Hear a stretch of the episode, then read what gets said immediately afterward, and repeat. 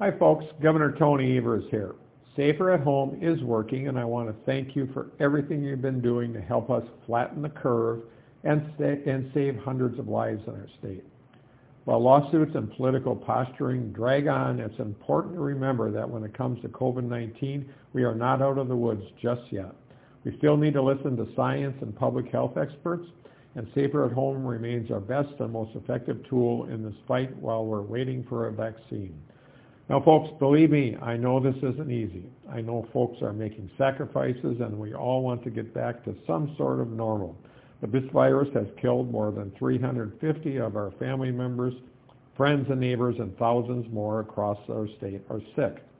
Without preventative measures like Safer at Home, we could see further outbreaks in our communities, landing us right back where we started and slowing down the process we've made in these past months.